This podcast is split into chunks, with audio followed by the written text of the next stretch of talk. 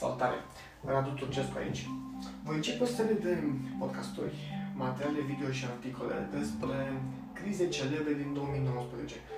Prima și una dintre cele mai dure este criza Boeing, situația cu 737 MAX, când uh, numai puțin de 346 de oameni au murit în mai puțin de 4 luni, când două avioane s-au prăbușit, unul în Etiopia și unul în uh, Indonezia.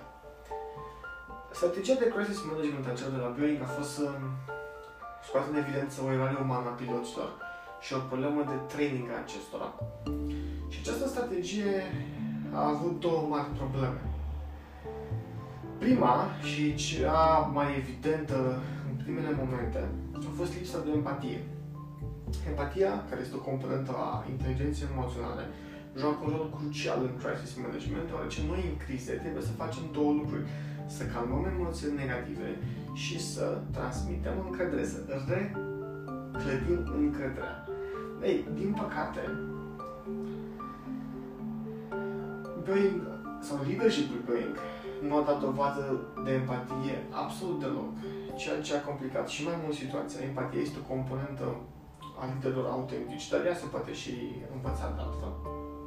Parcă ea ne ajută, unul, să înțelegem cine și de ce s-a supărat și doi, să și demonstrăm că îi înțelegem pe oameni.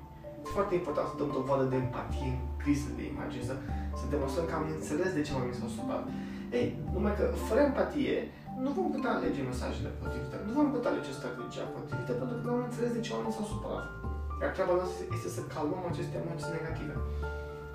Motiv pentru care, repet, prima problemă a strategiei de crisis management Boeing a fost lipsa de empatie. A doua problemă a fost minciuna. Pentru că eu am încercat să ascundă adevărul, practic. Se pare că ar fi fost vorba despre sistemul MCAS. Uh, din păcate, acest sistem MCAS, uh, sau mai bine spus, din păcate s-a dovedit că leadership-ul companiei, că managementul companiei știa. Uh, s-au scurs niște e mail din care, în spațiul public, e mail care demonstrau foarte clar că uh, toată lumea cunoștea problema acestui sistem, doar că au ales să ignore. Ei, odată, odată aflat acest lucru, o situație oricum deja extrem de dificilă a devenit aproape imposibilă. Și așa Boeing va rămâne în istorie, nu doar pentru această gestionare extrem de proastă a unei crize și pentru evidenta nepregătire, ci va rămâne în istorie inclusiv pentru faptul că numai puțin de 346 de oameni au murit strict din cauza lor. Putem spune că da, a fost eroare umană, dar a fost eroarea umană a managementului companiei care a ales să ignore avertismentele angajaților și să uh, nu îmbunătățească sistemul uh, sau să schimbe sau ce are de, de făcut sistemul uh, MCIS.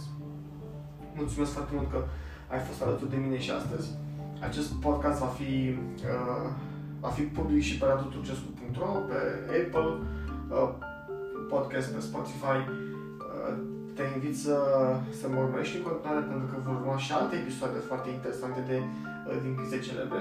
Dacă te pot ajuta cu ceva, să comunici mai eficient, să îți îmbunătățești imaginea intern și extern, să gestionezi crize de imagine, să te pregătești pentru crize de imagine, dă-mi un semn pe raduturcescu.ro sau pe LinkedIn, ne întâlnim la o cafea, povestim și cu siguranță vom ajunge la un la un numitor comun. Îți mulțumesc și îți doresc o zi minunată!